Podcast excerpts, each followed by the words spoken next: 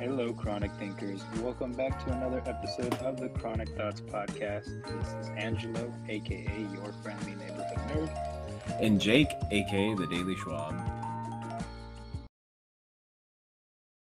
On today's episode, we're mainly going to be discussing Guardians of the Galaxy Volume 3 as it just released today. We both got a chance to see it. Yeah, so, to, oh, first of all, happy Star Wars Day. May the 4th be with you. Yes, may the fourth be with you as well. Goodness. is very late, but um, we are recording just on the cusp. There's 20 minutes left, but hell yeah, It's all right. It's about to be Revenge of the Fifth, anyways. exactly. Um, but as well as it being Star Wars Day, it is Guardians of the Galaxy 3 Day, um, which is very fitting. Um, Guardians of the Galaxy has been um, the Marvel Universe's answer to Star Wars. Um, every good franchise has their space bit, and this is theirs. Um, oh yeah, definitely their most cosmic property. One hundred percent. Um, not to mention the fact that ILM gave a good chunk of their hard work into this film. Um, it's a beautiful trilogy, as Star Wars is very known for doing. Um, that's their main approach and so recently with the shows. Um, it was a beautiful movie. I cried so much. Me too. That one really got me, honestly. Yes. But there's a lot to talk about. Um, first of all, spoilers 100%. Yeah, definitely. If you haven't watched it yet, go watch that movie, please. Give James Gunn your money, and then come back here and listen to what we have to say about this film. Yeah. Um, I, t- I text you. I was listening to the soundtrack on the way to the theater, and the first song on the soundtrack was acoustic version of "Creep" by Radiohead, and I knew it was gonna be a, It had to do with Rocket, and that was just a very depressing opening. when they put the playlist out on Spotify, like I think it was like a week or two before launch, um, I saw that song first when I clicked on it, and I was like, "Oh man!" like it just gave me that. Yeah. Oh, this is getting real. Yeah, I was like, oh, this is not gonna go well at all.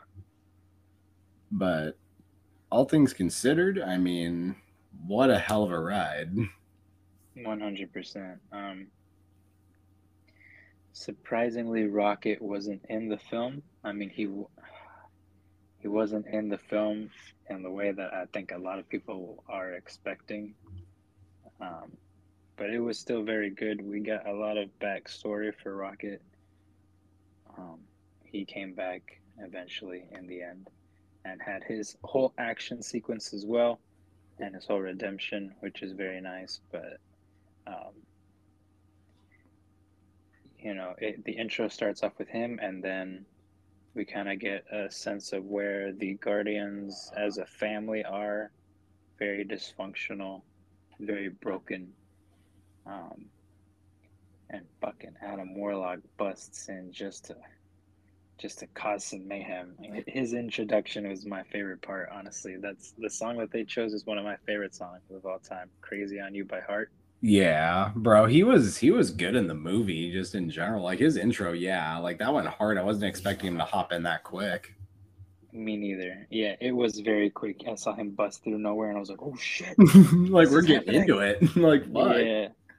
Um, 100%. His, he was like the catalyst for the film, really.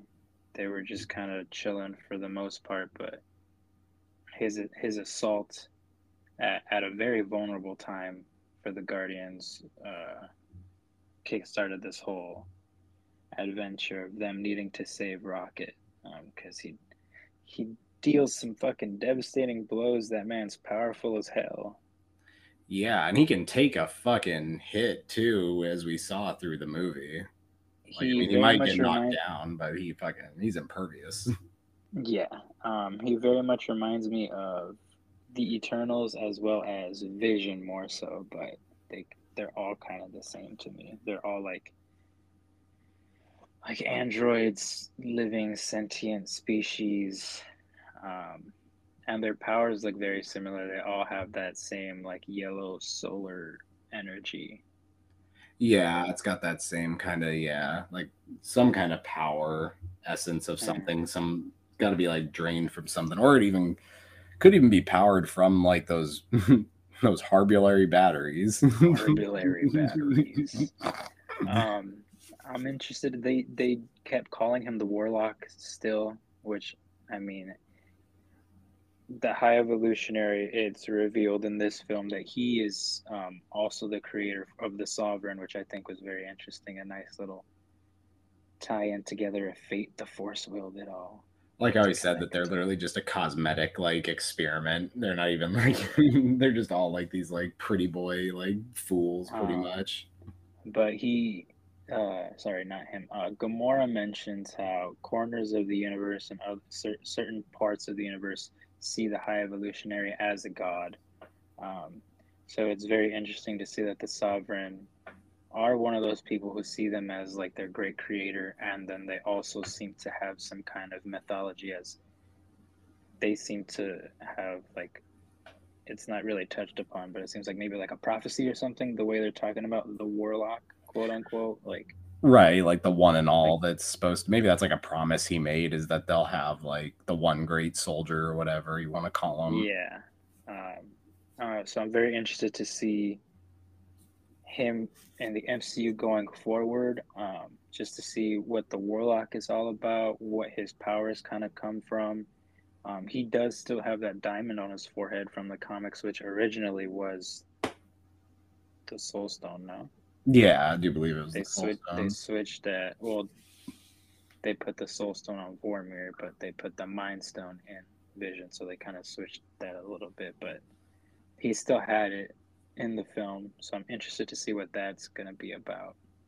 Yeah, I'm curious to see how it goes because I mean they even said that he was taken out of the um freaking Like, he's a cocoon. preemie. Yeah, he was taken out too soon, so he had to stay in the microwave and keep cooking for a little longer. But um, no, I I want to see if there's any way for him to like. I mean, I know he'll grow just over the years of being active, but if there is any way he kind of increases his power, anyways.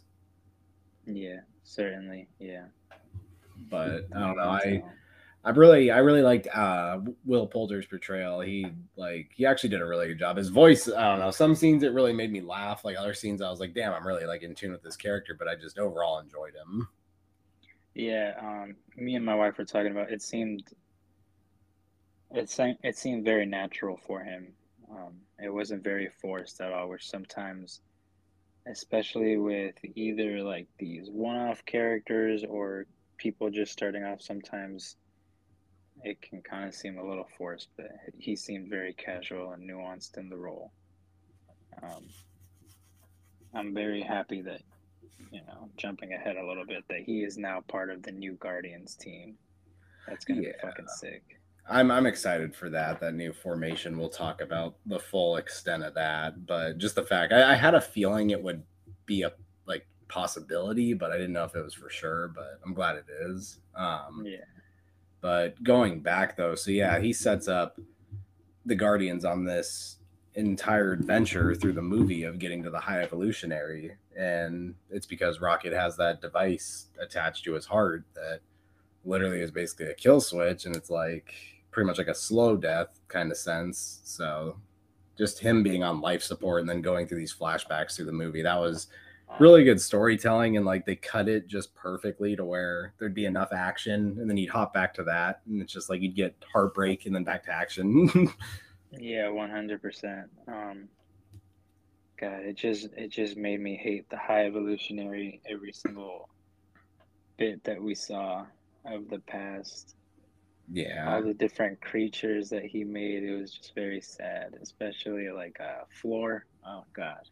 that was yeah that floor was yeah like you like the voice even like with the muffled sound with the metal mask on him like you could just oof, just kind of gave me chills I mean, the whole um, group 89 was very tragic. Floor, um, Lylla herself was very sad, the fact that she didn't make it. um, and um, Toofs. Teefs, yeah, motherfucking- Teefs, yeah. Oh motherfucking my Teefs with his wheels. Yeah, no, I, His wheels made me so sad. His I little- didn't, I didn't think they were gonna friggin' die. Like, what the fuck? Me neither. I thought they were gonna reunite at some point. I mean, it looks like they will, which is very nice. Um, kind of jumping forward, I guess. Throughout these flashbacks, um, at one point it does look like Rocket isn't gonna make it, which I really thought he wasn't going to. Damn it. Um, but he, um, in that time where it looks like he's not going to make it, he does get to see Lylla and his friends, the rest of Group 89, in a form of an afterlife, which I really love because, like I said, the afterlife and the gods are slowly being woven in through all of Marvel properties, and it's gonna be important later on. But and Moon Knight cool confirming that there's all different ones and Yeah, like exactly. ancestral They're- planes and shit. They're all they're all on like different planes of existence, so it's nice to see that they have their own too. It looked very much like Valhalla, but also the Harry Potter afterlife. That's what I was thinking too. How it was all white and everything. Yeah, I was getting the same kind of vibes. Yeah, or I guess it's like the Harry Potter limbo. Yeah, it did kind of feel like a purgatory, like a way station to where you need to be going. Um, but that definitely gave me Deadpool 2 vibes as well. I think now that Deadpool's gonna enter the MCU and Rocket's now gonna have a very prominent role as a leader, um, I would love a team up for them too. I think they would bond beautifully. Oh, 100%. There, yeah. Well, especially like the, I'd love to see the on screen, I mean, well, partial on screen voice screen uh, between Bradley Yeah. Cooper and Ryan Reynolds. Like, either way, I'd love to see them just like kind of go back and forth because I mean they they've had great individual roles anyways and that's one thing that I love so much about this was Bradley Cooper like he has been such just a powerhouse through all these appearances as Rocket and like God I just I know I love him as an actor anyways like I've always been watching his stuff but this was just a really good role for him and I'm glad that he's like so down to just be doing this role. Hmm Um, uh, kind of going back to the flashbacks, it hurt me to see like Rocket's slow like vocal development. Oh yeah, when he's just like like you know don't like like you know like stuff like that like just or like when he said like hurts. yeah I was like, oh my uh, god. and like when Lylla's like just like kind of like rubbing like his head with a little rag I was just like oh this Yeah, That hurts shit sucked. like I was um, just um, and then the abuse scenes like when like you could tell that high evolutionary like he'd like have his head like his hand around his Yeah, just head gripping him. yeah I I'm like hated it. bro no get the fuck away Yeah, I couldn't stand it. Um, but uh, on their first mission to hit before they even understand who the High Evolutionary is, they go to they go to that fucking flesh place. They never said it was a butthole, but they never didn't say it wasn't. So, like when they said it's like a like a bio bioorganic structure like i was just thinking immediately of quantumania of the living buildings i was like oh okay. yeah, I was like, I don't know. I was like, well, it could be a could be a butthole, I guess. Looks like a butthole to me. All them little hairs. Mm-hmm. i'm not gonna lie dude i was laughing my ass off through that sequence when they were at that station at the OrgoCorp freaking station like that was One hundred percent. like nathan like everything from when they land. Yeah, when, when he was like, you, "Why are you're even nodding? I just made that up." Literally, like, "Oh, I thought you said something else." talking- Yeah. He was like, "He's a moron. He's our moron." He's like, "Oh yeah, i got one of those he's like but you he's like I- i've been loving everything you've been doing I'm gonna go to jail for that guy." like uh, shit. uh, and then Um, freaking what's her name uh, his wife jennifer holland her scene bro i was laughing so hard she she gets shot capped? bro and she's Yo. Was just like I lost my shit in the theater bro He said, "Shoot her ass." Oh yeah. I'm just glad that like there's all these people like Daniela Melchior, Daniela Melchior, like from Suicide Squad. Her role in the movie wasn't like super big, but it was just like still cool to have all these, you know, her freaking obviously Jennifer and then Nathan Fillion just coming from the Suicide Squad realm of things and being like, hey, yeah, we'll do these little roles. Um, speaking of cameo roles and friends and stuff like that, um, before actually before Oh. they infiltrate that facility, they have to meet up with people who are going to help them, which Motherfucking are all Starhawk. of yeah, all of the fucking Ravagers, Starhawk, and the uh, rest of the original Guardians roster. Because the Guardians that we're seeing in the film are not the original Guardians in the comics. This is like the second or third iteration. right. But we see Starhawk and the rest. Uh, the that little robot. She's still Miley Cyrus, right? Nope, it is actually No? um shoot, I just saw a report about it. Really, really famous voice actress. I can't remember her name off the top of my head. Um That's sad. I want Miley Cyrus in the fucking MCU. I was like more happy with who they replaced her with because what's what's her freaking name? Tara Strong. That's who it was. Miss Minutes. yeah, Oh, she did it. So I was like, I'll take it. Whatever. I don't know. I mean, Miley, uh, she's charting songs that I've never even heard of before, so I'm just like, okay. I fuck with She's Miley busy. Cyrus. Oh, I've been to a concert, but Oh, cool. I fucking yeah, no, that was back in high school. But um, Um, but yes, uh, among Starhawk and the rest of the Ravagers, we see Gamora, which is 2014. Gamora ripped out of Guardians one, or pre Guardians one, through Endgame. technically a I variant. I s- yeah, a variant and a fucking incursion should be a fucking prune timeline, a branch timeline. Because how does that make sense? especially if like you know in the sense of nat sacrificed herself for the stone gamora was the sacrifice for the stone bruce tried to snap back nat and that's like why his arm got so fucked up and everything and um compared to like thanos from the first snap but yeah like that was the whole thing is like you can't it's like uh christine in the what if doctor strange episode like it's Yeah, it's a like fixed point in time. points. Yeah, you Yeah. can't change that no matter what. So I don't know what that does. But then again, though, in What If, we saw the universe where the Watcher takes Widow and brings her into the one where it's just Cap and Captain Marvel because all the other But- Avengers died. but certainly both of these um, actions, you know, Gamora being in this and Nat being in that other universe, that's gonna co- that's definitely gonna be part of the shatter of fucking multiverses for sure. I think it'd be the reason why ones intersect, like how we see like on the sacred timeline, how Yeah, some of them just see- go out on their own, but other ones like cross. We're gonna see some incursions due to this for sure. I don't believe they're just gonna be like two Earths battling it out in Secret Wars. I think all of these are setting up like it's gonna be a shit ton. Oh, I think there's definitely gonna be like a like you know the kind of jumping people were expecting for Multiverse of Madness. Um, but Mhm. I think what'll happen is it's gonna just it's gonna be mainly focused on maybe just a couple or maybe a few, but they'll like feature a bunch of other ones throughout. Yep. But um, but anyways, charting back to our timeline. Um, just fun to go off on a little tangent here and there, but yes. no, so uh, was the one chick not present though with Starhawk and them that was in the original credit scene? Because wasn't that Michelle Yeoh? No, or was that it someone was else? Michelle Yeoh. I- Yeah, and then she's in Shang Chi. So I'm like, wait, what? Hmm. I didn't think of that. Because I didn't see her there when I was watching it. I just saw the dragon dude with the Doctor Strange freaking sorcery feel like- abilities and I feel like I saw her in the background. Maybe She just wasn't. She just. so. She may have been played by somebody else, and that's why I didn't pay her any mind.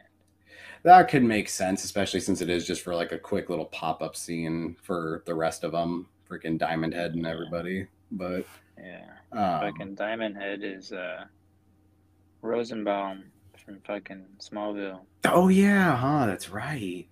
Yeah, I love that. I'm just glad that they featured those characters again because like everyone was so surprised when they featured them in the freaking second one, making like that Mhm. connection to Yondu, which well, I just gotta throw it in there. yeah. I'm gonna start with Kraglin with his arc. Like he is he a don't how to character. He he figured it out, and when it when it counted, he figured it out. And you know what? I was laughing my ass off at him and Cosmo's little banter through the movie. Like he's The- been a character that's bad been, yeah. And then finally, like that because she's a good dog. like you know, like I'm just like hell yeah, that's. I don't know. I just like those little cheeky things, especially it being shotgun. Has had a, a a very good arc, I think, even through all three of the films. Oh yeah, hundred percent. He was kind of like a background guy in the first one, and then he got more of a forefront. Um, he was actually, you know, the reason why a lot of the Ravagers went back for Yondu and stuff like that. right. Um, He called out to them all, and now he, now he saw Yondu's Force Ghost. Bro. Like that scene hit hard because I had no idea whatsoever that was gonna happen. So it was just like, Mhm. damn. And I was like, this is Brent. It can't be like old footage. I mean, it could be, but I doubt it. yeah, I feel like, no. why wouldn't you just bring him in? I bet Rooker would be down anyways, even if like you know, I, I'm guarantee that was him there on set that day, just popping in real Yeah. quick. Hey, what up? But um, Um, yeah, no, that was just like a neat little thing because I always loved his character. He's just a goofball, but also like there's a lot of heart to him. Like after Yondu's death, like when he's like like cheering and kind of crying at the funeral and two, I was like, yeah, man, that's like where I really was like, damn, Kraglin's the shit. yeah, one hundred percent. Um, I thought Drax was gonna bite the dust. I did too. There were so many moments, especially where like I'm just like, is it? Is this it? It's like it's like they saw my fucking my predictions and they're like, switch that shit real quick. Put in He's the on to scene. us. Yeah, motherfuckers. Because I, I really thought Rocket was gonna die, and it looked very like he was gonna die for a second, and then they switched it. I thought Drax was gonna die, and they switched it. Drax got fucking blown to hell. I thought Drax was gonna die twice. I know, dude. I was like, damn. Adam 'cause, like, Warlock was beating the shit out of him. Oh, he fucked him up. He fucked him up there. Um, he was getting fucked up at the butthole place, like you know, In at the uh, butthole, Ogle yeah. Like, yeah, no, he was getting just messed up the whole movie. Even even on Counter Earth, he was getting tossed around. Fucking, I really liked the CGI in this movie as well. Everyone was like saying in early reviews that this movie definitely had like it's a good thing that they're starting to take time with all these projects because it definitely shows in this one so far that it's paid off.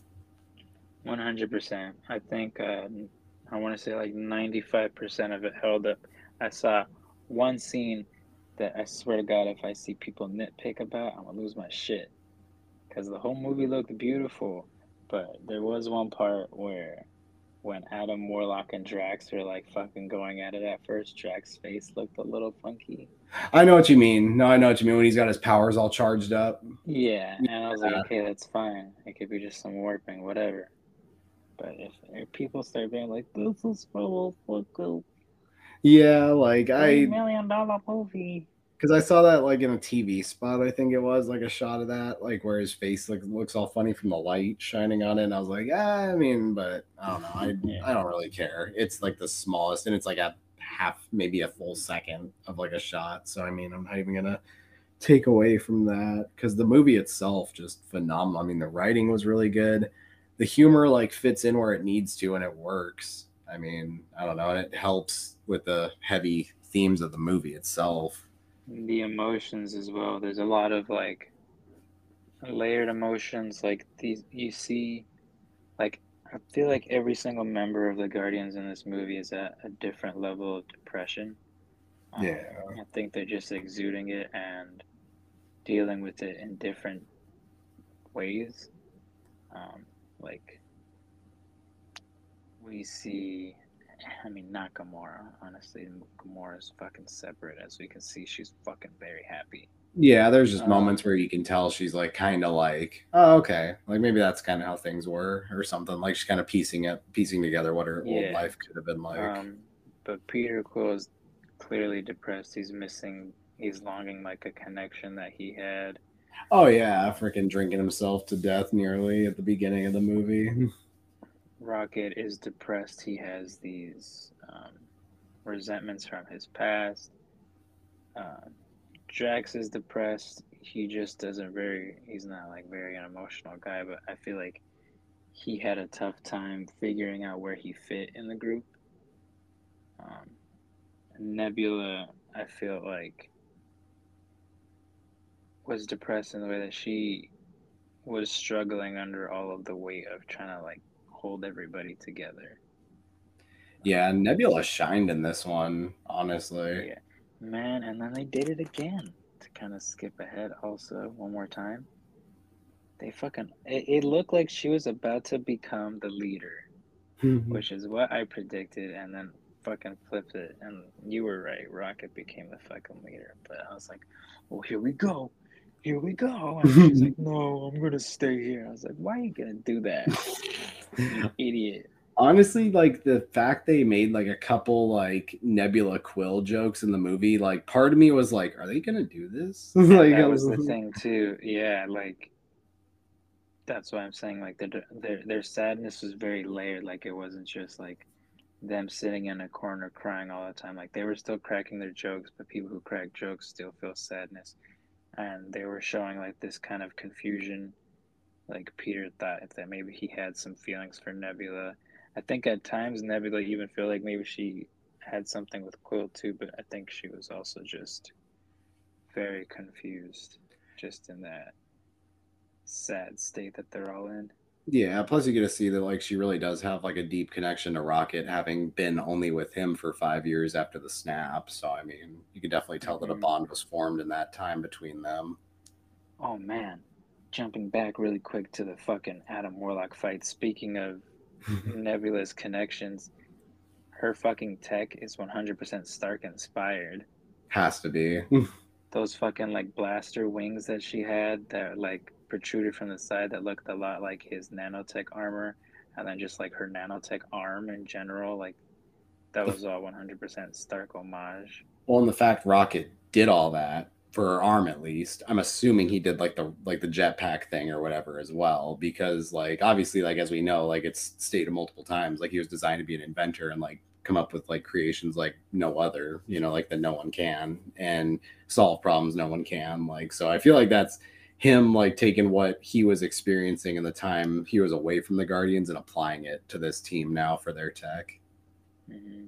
Which is really sick. Because I mean, even like, you know, you got Quill mentioning like the events of like Infinity War and Endgame and everything, which was like cool. It's just nice that they did a really cohesive way of touching back on what the fuck just happened before this current appearance. Because obviously we just had the holiday special and then their cameo in Thor, but like aside for the holiday special, you can't really count the thor cameo that was just a quick little thing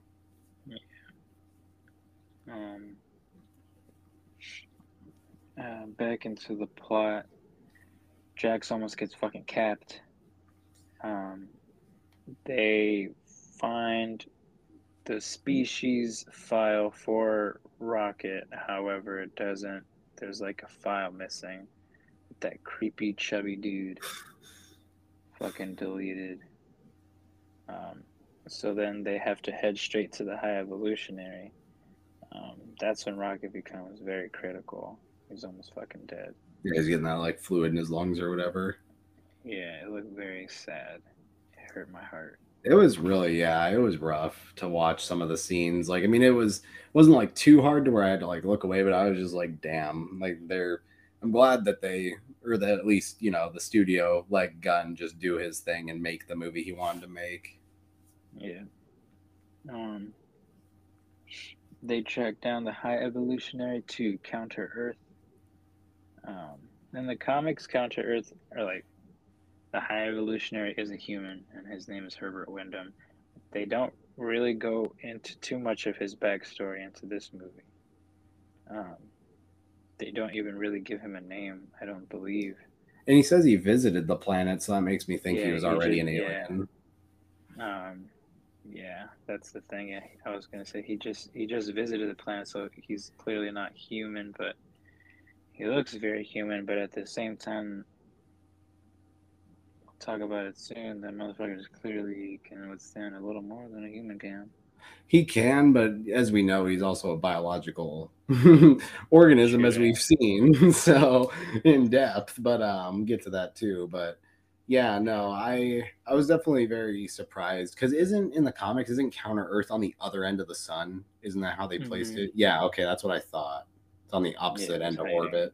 Yeah, so I mean that's that. I think that was something that they could have done, but at the same time, with the technology in the MCU now, like that the heroes on Earth have, they would have just oh, what the fuck is that? You see that? Look at that. Um, when, when they get there, we get a little more. I don't know. uh, Throughout throughout the flashbacks, we see a lot of like how nasty uh, the high evolutionary is. Like we keep, like we kept saying, like the the creations that he made were disgusting, and um, the way like he, he was very aggressive with Rocket was very uncomfortable to see.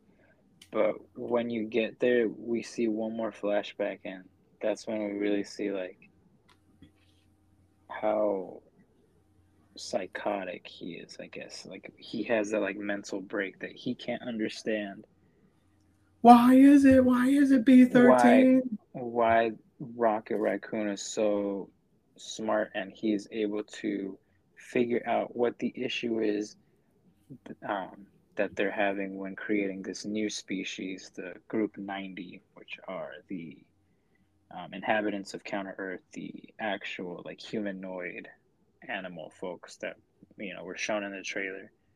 Um, Rocket is able to, at a, it seems like an infancy in his life, um, quickly like figure it out why they're fucking up, um, which is really fucked up. That he got so mad because that's his whole point. Like he he's creating these things specifically Rocket to be super fucking minds. Like that's his whole point, his whole purpose. So when he's fulfilling his purpose, he's fucking lashing out on him. That's very evil. It's very rude. Oh, 100%, because it's literally the thing that he wanted to do. Like, he wanted this, like you said, he wanted this organism that could be functioning on a higher level, something that is what he's trying to accomplish, is just upgrading how things are, changing how things are, and making it whatever version he sees to be apparently the best version possible. But I don't know. That's like kind of like the whole irony in it is he's like, I think he was literally expecting just to not have those higher organisms in any kind of function. So like if it did happen, it's just like, well, fuck you, zap. And then um, to kind of go further in with that, um, as the Guardians are traveling through Counter Earth to make it to the High Evolutionaries like main base, um, they kind of see that Counter Earth isn't the utopia that the High Evolutionary had intended it to be. Like it is, there's a fucking ghetto, which I thought was really funny. Like there's fucking dude getting some there's some plugs. Yeah, There's like a coke deal. Yeah, I was like, oh damn, what what they got? Space cocaine. They got those. They got them death sticks. Yeah, that just kind of shows um, how the high evolutionary is just like a sick individual. Like he most likely would have never stopped if he wasn't stopped by the guardians. Excuse me. Um, and Rocket kind of says that like you weren't trying to make things perfect. You were just you hated how things were and you wanted to change them and that's his whole thing like he he just incinerates things um, as we saw with no remorse um, so like he, he's just nasty and twisted in that way where he never would have been satisfied Right. Like even if he got his way, it still wouldn't have been enough. He'd still be trying to look for a way. Because even like his like freaking, I'm just gonna call it like right hand freaking officer or whatever technician, just like freaking out, like you are taking this too far. Like yeah Like, like damn, she understands that like that's not like because i'm assuming that those people are also creations of his as well um they see themselves that like he makes all of these creations for a purpose and most likely if he created those people to help him create the perfect utopia and the perfect usi- uh, society, and his obsession with Rocket is getting in the way of that, and that supersedes their fucking right or their whole um, purpose. Yeah, and they're And full sentient beings. chaos. Yeah, so that's why like, they just fucking they know what's going on.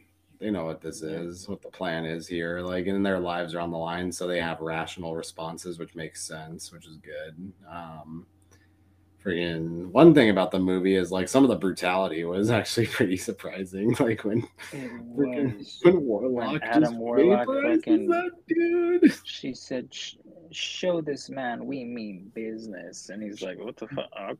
Okay." just melted the burns him dude. to a crisp, fucking Indiana Jones style too. I know, like, jeez. that was fucking crazy. And then he he adopts his little pet too. that was amazing. I love. He said, that. "I will teach him the way of the sovereign." Dude, I was losing my shit because I was like, this is the Mandalorian. I love. God, like, uh, stay there. but um, once the guardians reach up to the evolutionary he kind of they eat they they themselves you know kind of point out that his utopia isn't what it's supposed to be and the sick bastard is like yeah i know that's why i'm fucking blowing it up He's like, oh yeah, you guys have got here like right on time. Yeah, I'm I'm piecing the fuck out.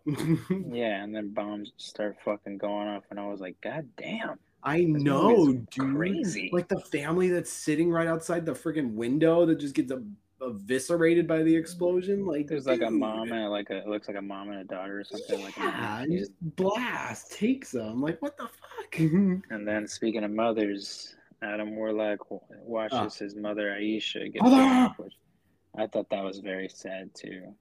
It was sad, yeah. That shit fucking. I had a feeling, like, part of me was like, ah, there's got to be a reason. Because if Adam, like, I knew in my head, Adam Warlock is probably going to team up the Guardians, but how's he going to do that?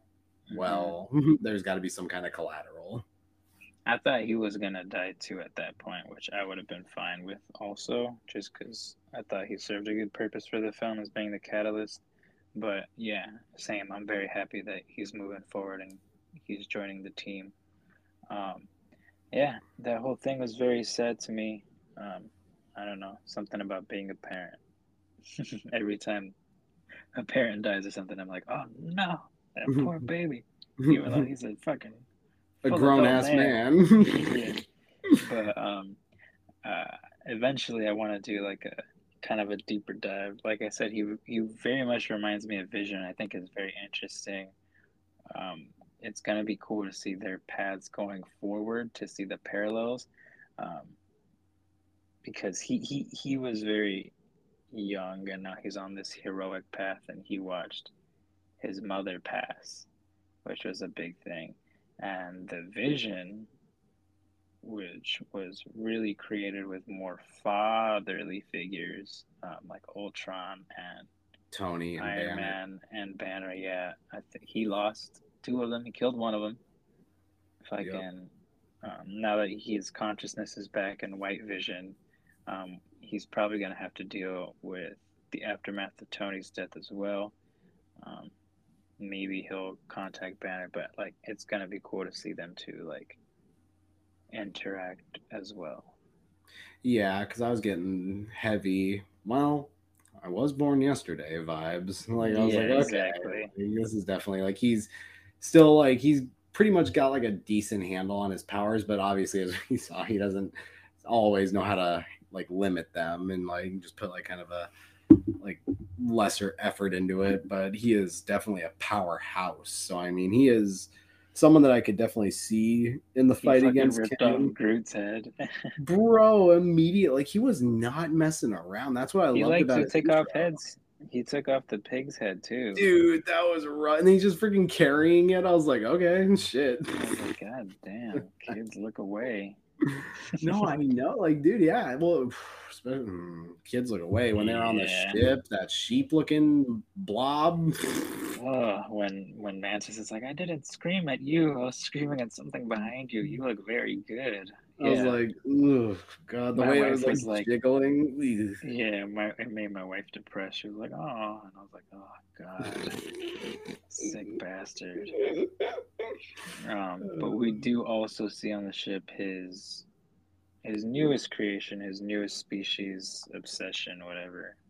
Um, the next perfect, you know, fucking people. Um, and they're a bunch of little kids. Sure, I want. What's up with them? I wonder. Um, I know the like the main one that like ended up joining up. Um, that one I was like watching a video is I want to say featured in the Captain Marvel comics. I was saying that's what I said to my wife. Her powers look very Captain Marvel like. I want to the say way they were glowing and stuff like that. Um, her eye glowed purple, which reminded me of um, Eternity's Love? kid. yeah, Eternity and Love um, from Love and Thunder. Yeah. But also, you know, they showed the Marvels trailer right before this, um, and Monica Rambeau's eyes were purple like that as well. And like I said, like her her powers look very much like Captain Marvel. So I'm wondering what's what's going on there. I mean, I wouldn't be surprised if there is Some like a direct. Kree or something. I don't know. Well, I mean, he does have access to all these different species, so I wouldn't be surprised if, because I mean, well, look, well, yeah, because I mean, look at Warlock. Warlock is technically a byproduct of the High Evolutionary in a sense. Yeah. So I mean, He, And he's got these powers. species, and he's probably got. Um, he's probably had access to. You know, certain kinds of that he's not supposed to have. Like maybe he was fondling with the Tesseract as well. At a Right. point in time, maybe he was te- he was fucking with it. or any of them, the Power was done. Stone. I mean, you know, like yeah, like any of these that have been bounced around or anything like that, because he is a traveler and he is in his own right a collector in a sense. So I mean, yeah, no, he was definitely a very interesting villain. I'm glad that they took the approach on him that they did because. I mean, obviously he acted the part well, but it's just another thing where James Gunn just really knows how to tell this large story. I mean, because I know it was always his plan to go this route eventually, and I'm glad they got the chance to. Like, it was good to just get that explanation of you know Rocket's always been the main character type thing, and to get to see that and feel that, and get to see his story come full circle, but also push forward. um, they see that species, uh, these little kids, and they said they're gonna save them, even though they themselves, half of them were trapped, half of them escaped. It's very confusing. Confuse each other. Oh, the squid things, yeah, the Harbulary eaters. Um, those Yeah. guys, I thought they were pretty badass. I mean, that was a freaky scene to be honest, but I like how they handled it, and I like how that kind of establishes Mantis as like, damn, like she is pretty fucking badass. I mean, we got to see her fight like quite a bit in this movie as well, and just you know see how like kind of strong she is in her own sense. But I don't know, that was a really cool thing, her being able to like kind of communicate with them, and you know they're just afraid of what we might do to them. Like I'm like, damn, like that's Yeah. sad. Just that cycle of abuse kind of constantly shown. That whole scene reminded me of uh, Jabba's palace, like the when when Luke tries to get Han back, and then he fucking falls in the pit, the Rancor. Oh yeah, hundred percent. The way they just dropped him right in there. Yeah, but Luke takes a fucking different approach. Fucking blaps that foo in the head. Yeah, that I don't know. I I wasn't sure if they're gonna kill him or not, but they're getting fucked up by him. That's for sure. Like that was another instance where I was like, "Is Drax gonna die?" Yeah, I was like, oh my god. then they reunite and we get what is probably in what is the main MCU. I'm not I'm just saying that just to put it on the record. The main MCU, the coolest hallway sequence ever. Yeah, that's what I was gonna say. They got their own MCU hallway fight. It was, eh, it was kind of a one take. I mean, there was, I'm sure, uh, a lot of like cuts and stuff like that, but it was, it was technically like a one take shot, kind of. Yeah, where it's just it's the camera's just kind of like spanning around the Yeah, whole like room and you get all these different looks. Yeah, like it was very, very cool. The- All the moves everyone was pulling off, like when Nebula gets her head snapped back and like her head's just dangling like down behind her and she's just still kicking ass. I was like, holy fuck. Yeah, or um, I like when Groot was stretching his arms out through the fucking hallway so that Rocket can run across and shoot people. That was pretty sick. Yeah, and then dude, Rocket looked literally like a comic character on screen, like perfectly. The way he was jumping around and blasting people and like doing all his flips and all that, like it just looked perfect. Same with Quill, the way he was spinning Mhm. around doing all his trick shots and everything. And then he was like throwing the freaking shock devices on everybody as they're going through the hall, and then he just clicks them all at the perfect time. Yeah. Um, let's kind of go back real quick. Um, when Peter jumped off, when Quill escaped, um, he took that creepy bastard with him, jumped off the building as it was flying into space. R- fucking Groot had his own goddamn wings, which was sick, Hmm. just like Doctor Strange. We're getting a lot of wings, just like Captain America getting a lot of wings. Um, but he had his own little tree wings, and dude, damn, they just smushed that dude into the into the counter Earth. No, literally into the Lord. dirt. They're, like they're dragging him along through the dirt, and then he just pushes him into the water, and he's just done. I'm like, fuck. Like, It was a very like uh, it, it it it looked like a wartime scene the way that part was filmed. Like the camera was kind of like in the water a little bit. Explosions were going off. You see Quill like take out that fucking knife out of fucking Groot's chest, and he's he, it reminded me of like Inglorious Bastards when they're like um scalping him. Oh was yeah, yeah, oh my yeah. god, it's gonna be like a scalping, but he just took that thing off of his head. I know, and then like the ship's like crashing towards their way because fucking Gamora can't pilot it, so it's like fuck, fuck, fuck, fuck. like gotta get this out of here. Um, but with that little piece in that creepy dude's head, they were able to bring Rocket back. Um, that's when we get that scene of him seeing his friends, Group 89, in the limbo world. You want to cry to see, um, what was it, Teefs?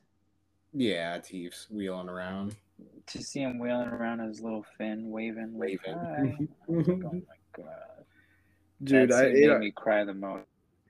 Felt that. Um, going forward, I know that Rocket is dealing with his past. Like he, he pretty much like dealt with his past in this film, but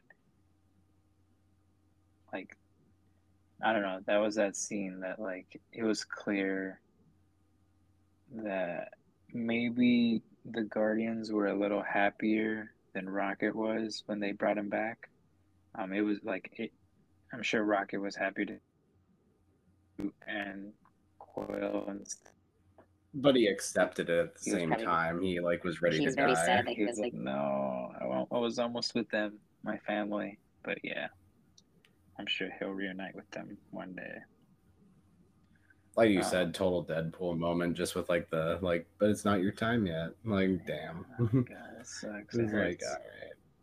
Like Yeah. that whole scene, it already started breaking me from the moment when like his heart was like stopping and Quill's like pounding on his chest and he's like freaking. I'm like, oh my god, this is it. This is the the trailer shot that I'm. Oh god. Yeah, for a second, I almost thought um, Peter Quill was gonna be able to bring back a little bit of the light, the celestial light, and I thought maybe that's how bring Rocket back. But That'd be he gnarly. just- he just punched him.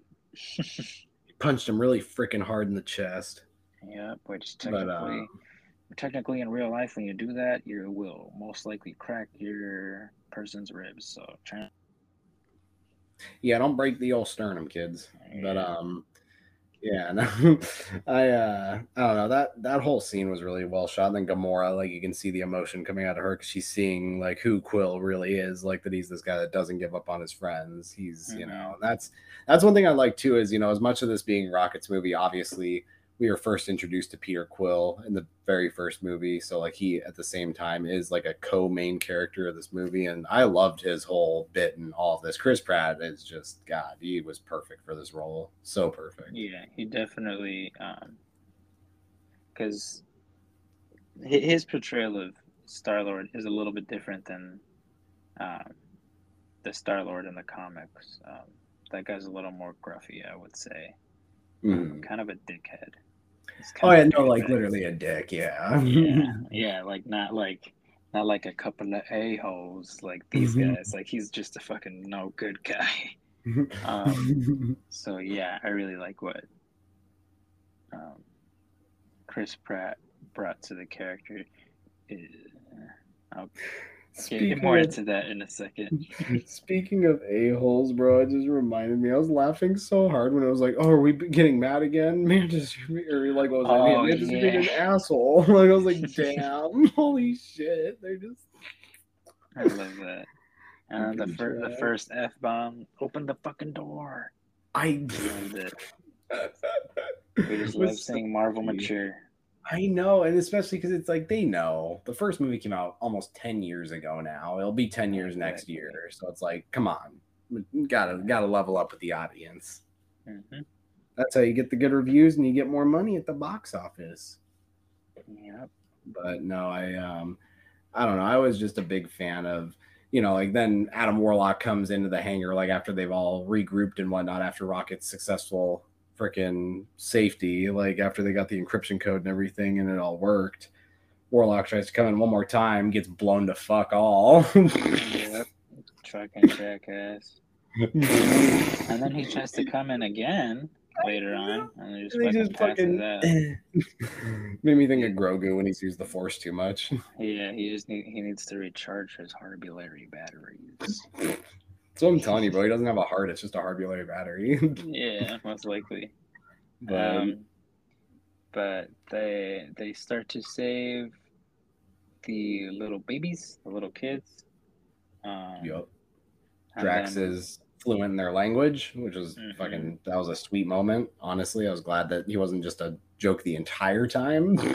exactly. He was able to find his place. He's a he's a, and I mean He's a papa. he- yeah, exactly. He's like he's a comfort. Like he is a joke, but that's like like it's a it's a strong comfort, which like I think that's what most fathers are, especially to like little girls. Which that whole fucking scene with Drax.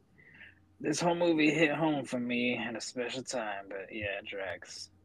When they told him he's not a destroyer, he's a fucking yeah, you're not meant to be a destroyer. You're meant to be a dad. I was like, damn, like that Yeah. just like that just really made me get like teary again. I was like, god damn it, movie. I was like, oh my god. Um, Especially if like, if they were gonna pull him away right at that little end bit there, I was like, please don't do this. Yeah. Um, but Rocket goes off to save his fellow raccoons, which it finally is confirmed in this movie that he is a raccoon from Earth. Which is crazy. comics, yeah, in the comics he isn't a raccoon. He is just a alien species that happen is to look like. Earth raccoons. Yeah, and then obviously he's tested on as well. Right. Yeah. to give but- it like higher functionality and whatnot. Yeah, in this film, yeah, um, he is a raccoon, which is nice. He's able to embrace his name as Rocket Raccoon, which is very sick because now they have their fucking comic accurate suits. So now he's got his comic accurate name. Very cool. Um, but as he goes to save his little rocket babies, fucking high evolutionary psycho ass busts in and starts slamming him around. And at first, he thinks he's got the drop on him, but we see Rocket use these fucking anti gravity boots that we saw him working on, like literally in the beginning of the fucking film. Checking to see how they do on slopes. He fucking just starts beating his ass again. Dude, that flashback when he originally beats his ass during the escape, like I knew that he was gonna that that's why you can tell that his face is a paste on. I mean, yeah. Once once you kind of saw like the build up for his attack, I was like, oh, 100%. That's why his face is fucked up. Uh, which I theorize that um, he was wearing a fake face because in the comics he is an android. right, yeah, because he's just a like more of a scarlet color or kind of Yeah. like yeah, and then like silver. hmm So my theory was that he was going to reveal his face to be an android face. Um, Rocket Raccoon fucking attacked him. The Guardians come in, start whooping on his ass. And his They were face, all getting their licks. One hundred percent. They fucking stab his ass. Gamora shanks him, prison style. Yeah, dude, that was gnarly. I was like, fuck, Fucking- okay, this She shanked him red wedding style. Fucking the Lannisters send their guards. that kind of one where it takes the air out of you. Where and then his his little face mask starts to peel, and I was like, "Oh, here we go." yeah, like where you One can just see it hanging off. Like, I was like, "One of my theories is right," and it was half right. They peeled off his face, and oh my god, I can't believe they showed that. what rating is this movie? PG thirteen, bro. They're pushing. They're pushing to hard R. Like that's they're for sure, pushing this. Like, fucking rating thirteen because his face is worse than Harvey Dent's Two Face and The Dark Knight, which is pretty tough to see. It's I would say a little worse than fucking Gustavo Fring's face from Breaking Bad. it's the no nos for me. That shit always gives me the heebie jeebies when I don't see any cartilage whatsoever. It's the fucking one third of a lip for me. Yeah, the one third of a lip, yeah, or you can like The see like the pumpkin lip. gap and everything. Ugh, And then he's got like just like no eyelid around one of his eyes, like. It, it's very uh, Red Skull esque. like literal red skull. yeah. um no like and that's like you were saying about him being an android i thought he was my theory and my like that i was kind of thinking was like he was upgrading himself because in the preview you can see that he has more of a normal looking face so i was like okay maybe he was just a dude and then he upgrades himself to be like this perfect person in a sense which is literally just an android but i mean in a way he kind of like obviously modded himself Yeah, yeah, he did give him some mods. Um, I hope. I mean, I I do um really applaud this movie and enjoy it and the whole franchise as a whole for being pretty self-contained. Um, the Guardians do venture out into other things, like we talked, like we said, they're in Thor.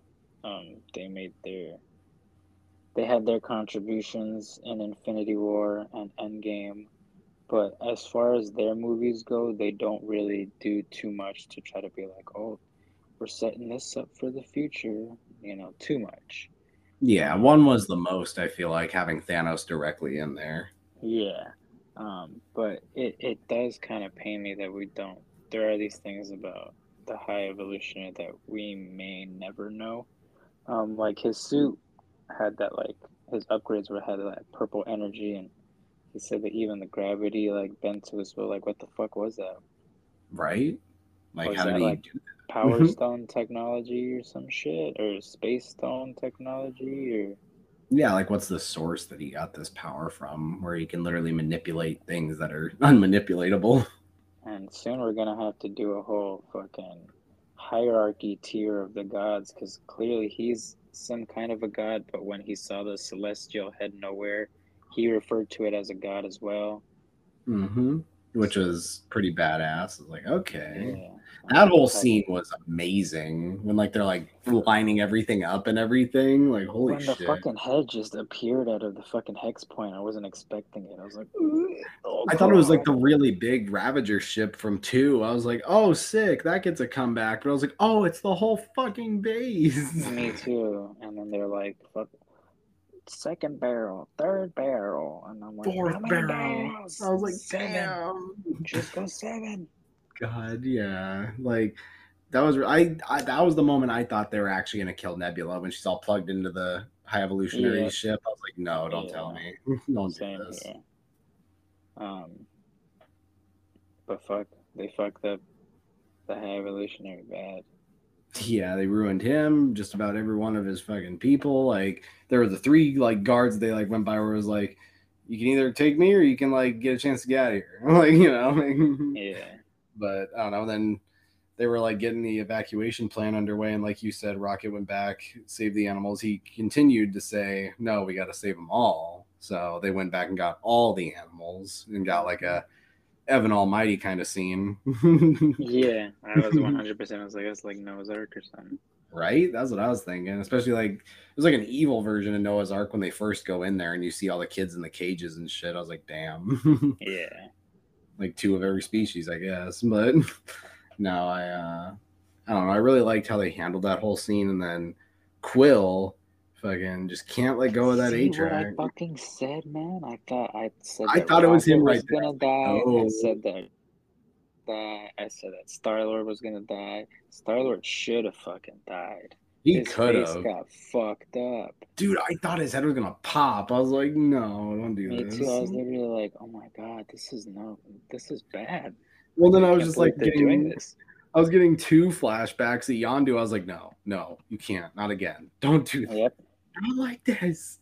Yeah. But- Like, like father, like son. No, literally.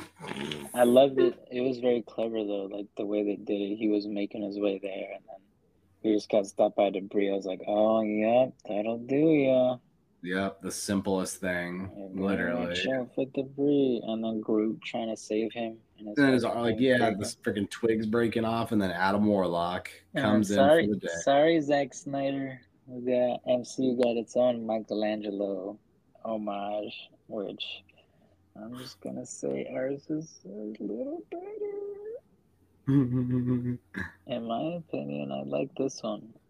I mean, just because I feel like the um, Michelangelo homage and Zack Snyder's Justice League is a little like it's more homage type. Like it's not like smack in your face. Right, yeah. no, the way the camera pans around Wonder Woman and then it goes down to Flash, whereas this one they like straight up like showed the fingers touching and shit. Yeah, which was definitely really cool. I was like, okay, like they like got a lot of really good shots overall, but that was a nice one where I was like, damn, okay, I see what you did there, Gunn. Smart man. Like, yeah, I I knew Warlock was gonna like come in in some way, and that was a cool way to do it. Because then, I don't know, then it's like a good way for him to get validation to be on the team. It's like, oh, you just literally fucking you saved like one of our best buds. hmm Um, and then we get the whole, the whole fucking re- retired fucking scene where everybody throws in the hat. Um, Peter Quill hurt. retires. That sucked, but he went to go live with his grandpapa, Man, that was needed. which, which is, I mean, confusing because I saw that's um, I saw that Chris Pratt said that he's willing to return if it's right. So he it doesn't sound like he's eager to like I'm in the fucking next one, you know. The way I see those kinds of responses is like, I don't know, especially because like the movie did like today's like now the public launch day. I feel like he didn't want to outright give away the little subtitle we saw at the very very end. Yeah, and that's what I'm saying. Like that subtitle. That what did it say? Like the legendary, Legendary Star Star-Lord. Will return. Like, well done, motherfucker. Just tell it. Just tell us. Well, my whole thing is Peter Quill is a pretty important player in the 2015 Secret Wars. So my guess is wherever he ends up, he for sure will be there. Um. Rocket's like dead in like him and Gamora's arms, like at the beginning of Secret Wars in that version. Me see. Um, I mean, I don't mind that he's on Earth at all, because, like I said, that's the only thing that's confusing me about the whole thing is just the behind-the-scenes quote. But seeing that he's going to return, and obviously he's on Earth, there's so many Earth players right now. So, Well, and it would make sense if there is an incursion. You got freaking two worlds colliding, and he's already there mm, fighting Yeah, whatever so- universe is coming at him. Yeah, it just leaves the door wide open for whatever project. He, he could literally jump into any project next. Doesn't have to be a, a space project because there's not that many. Um, it was rumored a long time ago like when three like hadn't even really fully entered production yet when there were like early day plot leaks kind of popping out that even back then people were saying that uh, star lord will retire in the film but it was like rumored and said that he would feature in whatever the planned nova project was ooh, okay. Oh, hell yeah. Easy. So i don't know if that's still a thing but that could be like something else for him to pop up in in the meantime before we get to our big culmination That'd be cool. Or Yeah, even just- Wonder Man. Yeah, I, I could see it. I mean, he loves actors so much. Why not? hmm I mean, it'd be kind of a fun little cheeky nod too, because it's literally just an actor playing an actor. Yeah. You know, and it's just Um, so he retires. Um, his sister Mantis retires. She goes off. She does the Arya Stark thing. She goes west of Westeros to find herself. Yep, she wants to be her own person. She doesn't want to just be doing what everyone else is doing. She's not a follower anymore. hmm And she's going with her her new three followers, Her babies. Harbulary babies. She's going to the sovereign to eat the rest of the batteries. Yep. But um yeah, and then Drax retired to become pretty much like pretty much like a father figure for like all these new children, kind of help guide all these kids and kind of show them like a better way of life. Yeah, Nebula almost fucking bitch almost became almost became the Guardian's temporary member, but she decided to bitch out. They should have given her the blonde hair. Yeah, now she's gonna. I mean, I, she might get it. Maybe if we even see her again. I'm sure we will. Um, Gamora retreated back with her um, fellow Ravagers, which I thought was very nice because it kind of shows that, you know, as we saw throughout this movie, um, she kind of started to maybe not feel the same exact way for Quill, but there were some type of level of affection starting to build, especially towards the rest of the Guardians as well. Um, like you said, Rocket when he came back. Um, and then when we see her go back to the other original Guardians, the Ravagers, um, she's very, very happy. And um, it's not the same as how Quill said originally at all, where he said, like, those are just Ravagers and we are like your family, the people who care about you. Um, we saw them like very happy to see her and they said, like, welcome home. And she had a giant smile on her face. So it's nice to see that, like, maybe it is like a, a variation, a variant, um, and she's going down a different path, but it's otherwise the same path. Like she's still at home with her own version of the Guardians, which I think is very sweet. I do too. I I didn't think that her and Quill were gonna get back together. Um, Nah. They just they were kind of touching at it a little too much and i was like i get it you're paying homage to the original one like with some of these shots like which was really nice i love that very much um but i'm really glad they chose to go the way they did because like you said then it gives her her own purpose and this new second chance at life in a sense um and then quill going off you know like we were talking about going reuniting with his actual family with going to see his grandpa which i don't know i really like that scene that was a really good one Mhm. um, that was really nice. And then the credit scene of him eating the cereal. what do you want to watch? A forty-five year old man? Yeah. So, is that would that be like his? Is that his biological grandmother? Is what they're saying, or is that like his step? I, I don't think that's his grandma because because the, way he like when she answered the door, he's like, "Oh, I'm sorry, I think I'm at the wrong house." Like I like he was like, "Oh, I don't even know who the fuck you are." Okay, so so do you think that's like a step grandmother? I'm thinking so. Yeah, it was probably sometime after like you know Quill's mom had passed and like his grandfather probably I don't know who knows what happened then or if you know yeah. if oh. the mom passed away too from grief or something you know that's that can be a thing that happens love black love here. Um, fuck yeah, Papa Quill. i mean hell yeah dude it's my end game but no uh saying. but yeah no i i was glad they did that i wasn't sure if he was ever going to go back and the fact they were like already mentioning it about him going back there like earlier in the film i was like okay that kind of gave me the idea that he'd end up there if he you know at the time when i was in the movie i was like is he to live if he does i'll go see his grandpa Yeah. but Yeah, Yeah, very- really nice. Um, very wholesome end Um, and Just like the then- dancing, that was uh god, that made Oh me tear. man, when Drax started dancing, was another time I started breaking down and some tears. I was like, "Oh my god, this boy's dancing for his babies." I know he's dancing, in the nebula's like, oh yeah, all right. I'm just like, oh man. Yeah, like, we got some more nebula shakes, some nebula shimmies. and then freaking Groot and Rocket like making their way towards each other. I was like, oh man, that's like love- that just. Ugh, I would love to find out that uh, James Gunn did the choreography for Groot's dance again. I wouldn't be surprised in the slightest, 'Cause I know honestly. he, I know he did the choreography. For, He was just dancing. Yeah, he did like a little rough dance, and then they based that on the intro for Guardians 2. So I'd hope that's the same case here. I could Um, see it. Speaking on Groot, my wife, when we were heading into the theater, she was like, "Ah, I don't like how Groot looks," and I was like, "What? Because he's like swole."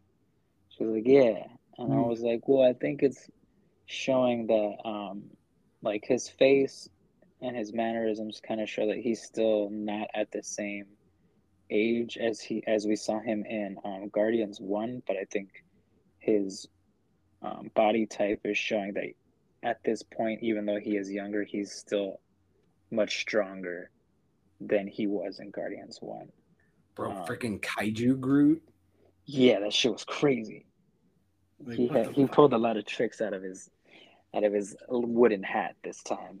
Um, but I was like, yeah, if you don't like fucking Swole Groot, you're not gonna like King Groot. And she's like, what's King Groot? And I was like, well, that's the Groot that everybody's been fucking waiting for.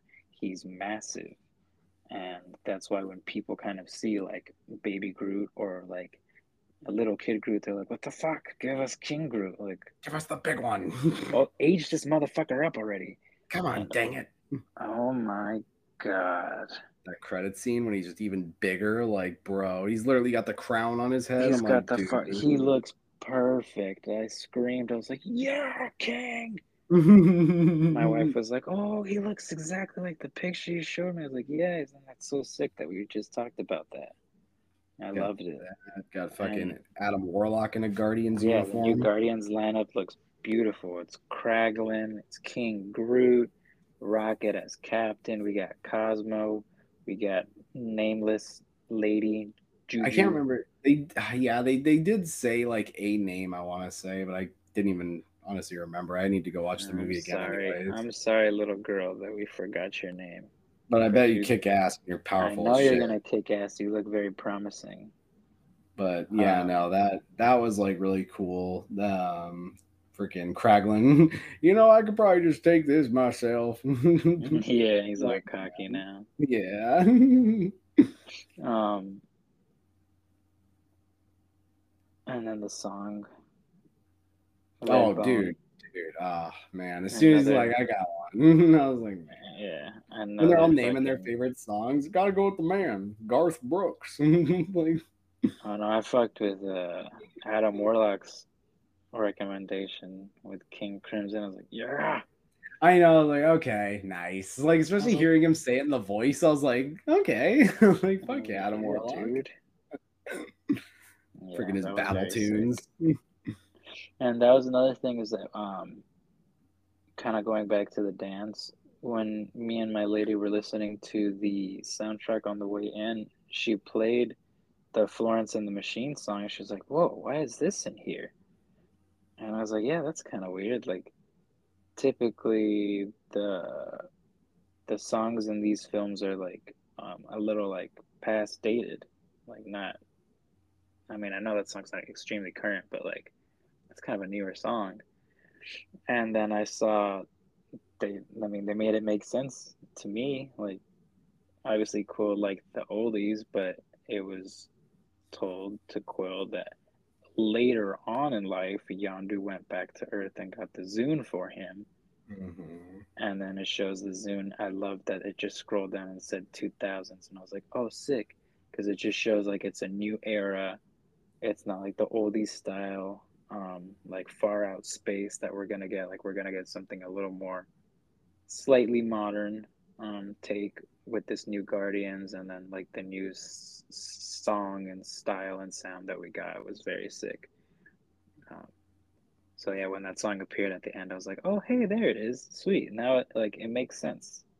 Kinda Yeah. confused me at first, but And I like how it came full circle with Rocket listening to the Zune at the beginning and like Quill getting all pissed off about it. And then like he ends up giving it to him at the end. So like that's yeah, just literally almost killed himself just for Mm. that. Yeah, like that looked pretty cool, right? Yep.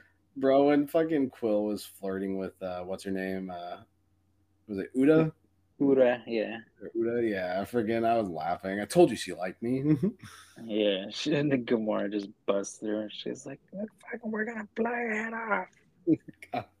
Dude, the fact she just kept doing like when I laughed so hard when she grabbed back in Warlock's little pet and she's just like, "Not another step or I'll blow this one's brains out." And he's just like, "No, no don't need to be be rash." rash." Yeah, I just I laughed so hard. Like that's just the thing. Will Poulter fit in this movie so perfectly. Like I was like pretty stoked like that he got cast because he is a funny kid. Like I just wanted to see what happened. And then he bulked up and I was like, "Damn, okay, yeah, he's good to go." yeah, I saw. Um, I saw. I think. I, I think it was IGN an early review, which me and you feel a very specific way about IGN reviews. But um, they were saying like, even though the overall movie was very good, like some of it felt stuffed, or like the plot felt like there was too much going on. I think it handled very well. I think it was very much like, in the same way, Infinity War was a celebration of the whole MCU, like, and in the way that No Way Home was a celebration of all of the Spider-Man legacy so far, um, live action. Um, I felt like this movie was very much a culmination of uh, all things Guardians, like Storylines came into play, like him, you know, talking about him and his daughter, him and his mother, or not his mother, sorry, his wife, and the fact that, um, you know, they died at the hands of Ronan. Um, and now, you know, he's got new kids to take care of. Um, Nebula's torture, how that kind of like was always her like, yeah, well, I got tortured growing up, and then she sees Rocket, like now she's like, well, shit, maybe it's not too bad. Yeah, she literally says herself, like, what Thanos did wasn't even this bad. Like, and then you even get that, like, Gamora look of, like, damn, like, if she's saying that, fuck. like, Yeah, like it. I thought it was very, very well handled, very well paced. mhm. Uh, freaking. yeah, I was a little, it's- little fucked when they save all the animals. The monkey jumps out of Mantis' Starts attacking starts that lady? Yeah, what the fuck was that? Was that Mantis or was it like I thought it was like a Well, no.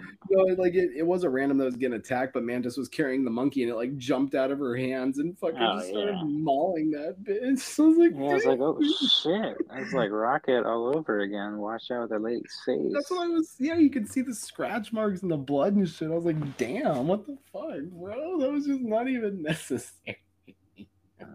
But Uh, no, it's, it's the thing though. There's like little tidbit things that you just catch like that in these like in any of these James Gunn movies, whether it's Marvel, DC, whatever have you, and it's just always awesome. yeah, But Um, yeah, no, I I don't know. What what would you give this movie um out of ten? I want to say a fucking ten. Yeah, I have no issues with it. I might have to agree with you here. I might have to get a Yeah. solid ten out of ten. That's Perfect movie. tier. That is that is. I gotta. After I got out of the theater, my immediate thought was I gotta look at my rankings now and figure out where this is going. Yep. And now my uh, me and my wife were kind of discussing where does this rank in far as far as um, MCU trilogies? Best one. You think? I if we're talking strictly a trilogy, like hasn't Um, exceeded that many movies, then yes, the best. I'm still holding out. It, I mean, honestly, right now it's very neck and neck with Captain America. it it's hard, but I gotta say, like, if we're doing like movie to movie, I don't know, it's almost a clean sweep. like, it's hard. It's really hard. I love the first Captain America film a lot, um, especially like that was a very formative MCU movie for me growing up. Like I watched that a lot in Mhm. fucking freshman year and shit. But I like um, Winter Soldier and Civil War much more. oh yeah, it, So- it was one of those where like it. I don't know. Civil War, I like Winter Soldier the most, but it just it kept building. It kept going up. There wasn't a and down. then and then with Guardians, I really love Guardians 2 and I really love Guardians 3.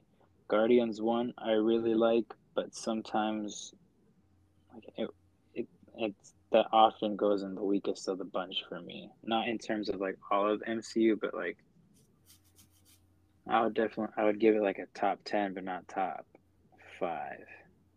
Oh, I can understand that. I mean, there's a lot I like about it. There was just more into the yeah, like there were more scenes that really like hit home. That's the thing with three that really like they make you laugh, but like two and three really gut punch you. One, there's gut punches, but there's not enough to where you're just like, damn, this is a pretty tragic movie. She said that um, the whole thing has been his story, and you know, like I was saying, it's kind of like the first um, three volumes of Guardians is kind of like his origin story into becoming this leader that he is now going to be um, into this role. Um, I think now going back to watch that first Guardians, knowing that this whole time, like this is like his origin story, and especially you know, seeing like his his conflict in the bar with Drax and stuff like that, where he's like, I didn't ask to be made. After watching this, I I think probably this this would probably be the best trilogy. It probably will supersede it has to get pulled apart and get put back together. Uh, yeah, probably just supersede Captain America just by a little bit. I could add to that and say that I think it's nice with his arc through all of his appearances. Like there is quite a bit of focus on Rocket in the first one, like when you know they're on the ship and like Quill's looking at him as he's walking by, and like you can see like the freaking like all like things on his back, like all the little metal pieces and all that. So I mean, it's you know you can definitely see that um they've like already kind of established that there is a focal point on him more than some of the other guardians you know groot um gamora even like there's just he's pretty much been like neck and neck with quill in terms of screen time dialogue like they're always back and forth at one another two it's like you get to see him more in control more like in this form team and then even in infinity war you know, you get Thor who's just lost everything, and you get that amazing talk scene where he's, you know, time to be the captain, you know, and goes and talks to Thor and, you know, gives that whole, you know, what else do I have to lose kind of like speech back to Rocket. And that's just one of my favorite moments of all of Infinity War, honestly, is 100%. that bond. Um, yeah, I remember what I was going to say.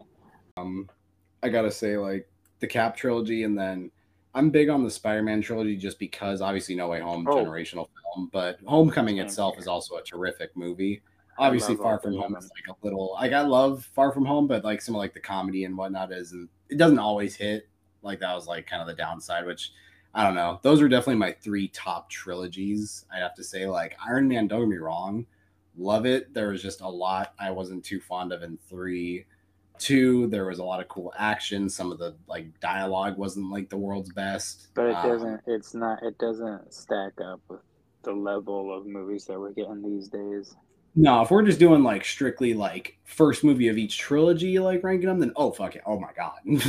but um, you know, like if it's like oh, like where would you rank like the third movie of all these? Like Iron Man three is at the fucking bottom. yeah, exactly. like, you know, I mean, I no disrespect to RDJ, it's just there were some obviously terrible villain choices. Whereas with James Gunn, he just don't fucking miss. Like Ronan, like he wasn't like a terrific standout villain, but you know he's basically a pawn of Thanos. So we get this epic freaking lead in of damn, he's trying to like have someone go do the work for him, and that's what caused the fine, I'll do it myself. You know, like it's just this like okay, we're starting to, you know, get the gears turning. And then Guardians 2, you get Ego, the living fucking planet. And it's just, you know, then you get the Sovereign in the background too. And it's like, mm-hmm. okay, we still got this. And now you got High Evolutionary, you know, using Adam Warlock and everyone. It's just, it's come so full circle and it's just such a self contained journey with such a vast room to work with, with the, you know, just journeying through space, going through all these portals to different galaxies. Like, very very nice. Very well done. Um, a lot of nuance to i mean obviously james gunn's terrific at directing and writing so it's no surprise there but yeah i, I definitely got to say the guardians trilogy it's it reigns supreme now for me for sure. Yep. The only other thing is like i just i'm excited to see where you know everyone i mean we already talked about star lord but the new guardians team i'm excited to see where they pop up next if they're going to do anything. I know there was a little cheeky tease of well, I guess we got to have another Christmas special. So who knows? Who knows? I would love that.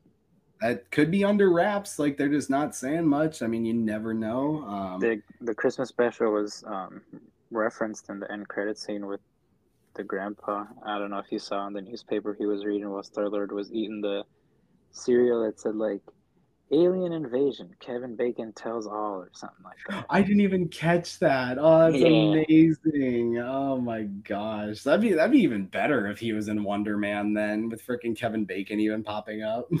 Oh, that'd be cool.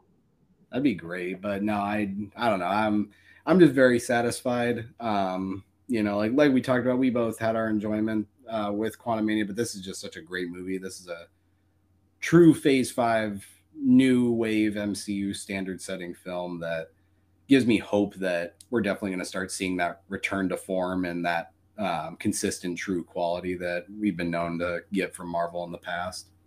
Yep.